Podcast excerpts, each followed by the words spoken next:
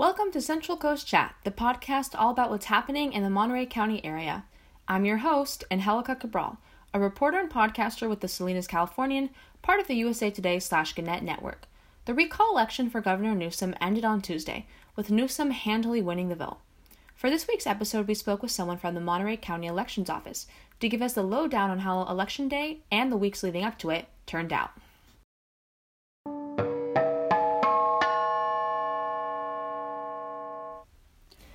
Hello, can you introduce yourself to our listeners and tell us a little bit about the work you do?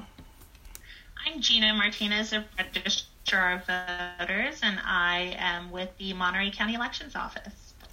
Wonderful. And can you tell me a bit about how your office prepared for the recent recall election? We prepared to conduct this statewide election in a very similar way to the presidential, including all of the COVID 19 safety precautions the most significant difference, though, between this election and the presidential was the fact that we had an incredibly compressed time frame in which to prepare for and administer this election. Now, typically, we have months to prepare for an election of this magnitude, where we're serving all of our voters across our county, but in addition, all of the other counties are serving their voters, and it amounts to 22 million voters um, receiving ballot packets, information, and uh, 58 counties sharing resources to get the voters' information. So instead of months, we had days and weeks to prepare for important elements related to this election. Did you feel a bit of that time crunch pressure? I, all of us did, I think, across the state. It's not just not just us, but I think every election official, when you have to compress that time frame and you're trying to get your ballot packets to your military and overseas voters and you're still candidate filing, um, you're definitely going to fill it. Yeah. Especially because we had so many candidates. It was a, definitely a lot. I can imagine that was a lot of filing. Um, and how would you say things went day of? You know, KION reported that some election workers didn't show up. So tell me a bit about that and how things went. So the election went well overall. It's really no longer a day of event. It's it's a 29 day voting period, and so the vast majority of our voters are voting by mail and returning ballots early. The entire voting period and even that last day of voting, when our polls open, went really well. We we did experience some voter or some poll workers not um, showing up on election morning, and we do have contingencies in place for that. You know, we have to prepare for anything that could happen um, on election day to make sure that voting can continue. Now, uh, when ways that we prepare for poll workers not showing up include um, having reserve poll worker staff trained and available, having additional staff in our office available to dispatch should the need arise. Uh, we have additional supplies in our office that we can dispatch. We have rovers available in each area who are driving around, taking care of polling places. They can go into a location and help. Um, and there are laws that allow us to do an emergency swearing in of voters on election day to serve as poll workers if need be. So we were able to uh, have our rovers go out and make sure the polls were open on time, have uh, the staff that was in the office go out and help set up a polling place. We were even able to dispatch county employees. Uh, we have a healthy county employee poll worker program. And so we were able to, to dispatch county employees as well to poll sites uh, in the few areas that needed additional personnel. Now, ultimately, all of our polling places opened on time and our voters were served. Would you say this was an unusual amount of people who didn't show up, or does this happen in a lot of elections?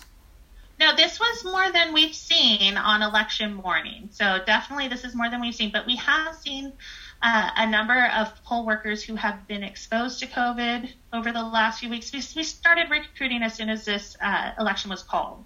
And so as we were recruiting, again, with that compressed time frame, a number of our regular poll workers who serve every election weren't available just because it was such short notice.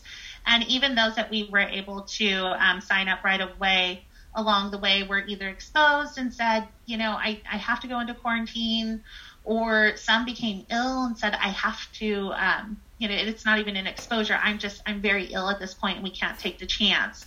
Uh, so definitely COVID played a factor in this.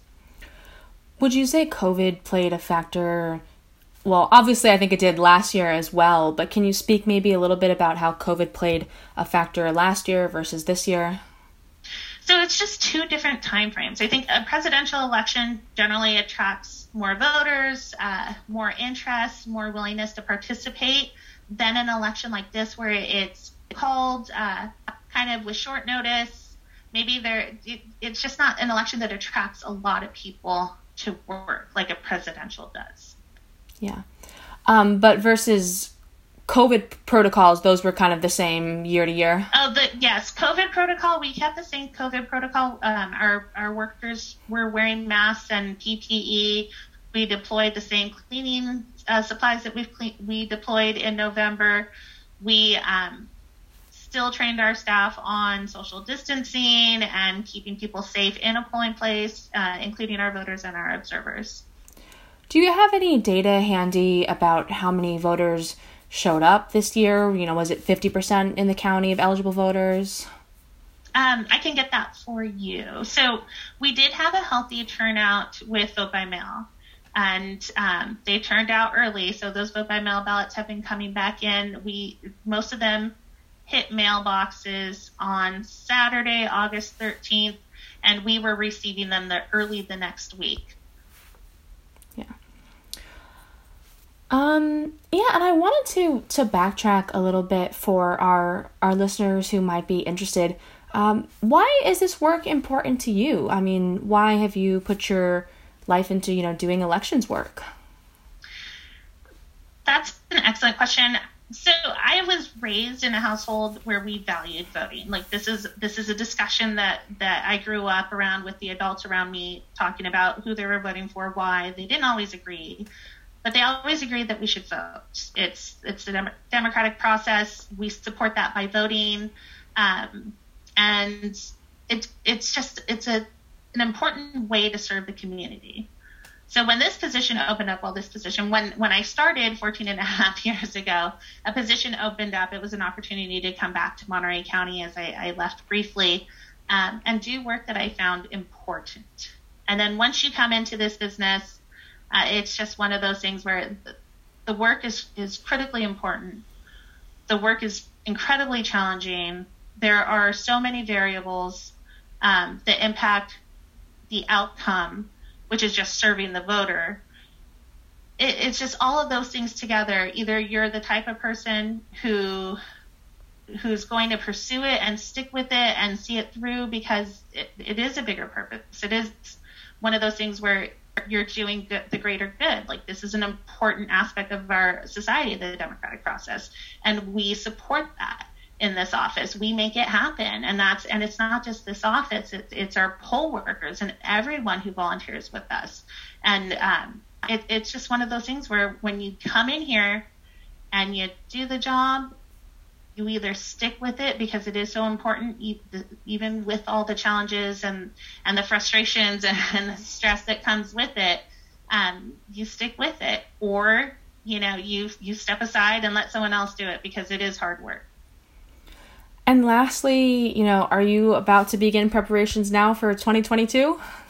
We, yes, we, we've already requested those polling places. Um, we're telling individuals who love to vote at a polling place that if if you are a poll place voter and you are an adamant poll place voter where you re, you will not vote by mail, then sign up to, right now to, to work at a polling place because we're going to need poll workers. We're also preparing for redistricting. And so some of those polling places might change for some of our voters. We'll make sure that we get those notices out, but it's going to be an exciting 2022. So we are already well underway and preparing for that as we continue to wrap up this election that we just had. Yeah, seems like it never ends. Always another election. They're always excited in elections, yeah. Yeah. Well, all right. Well, thank you so much for being on the podcast. Thank you.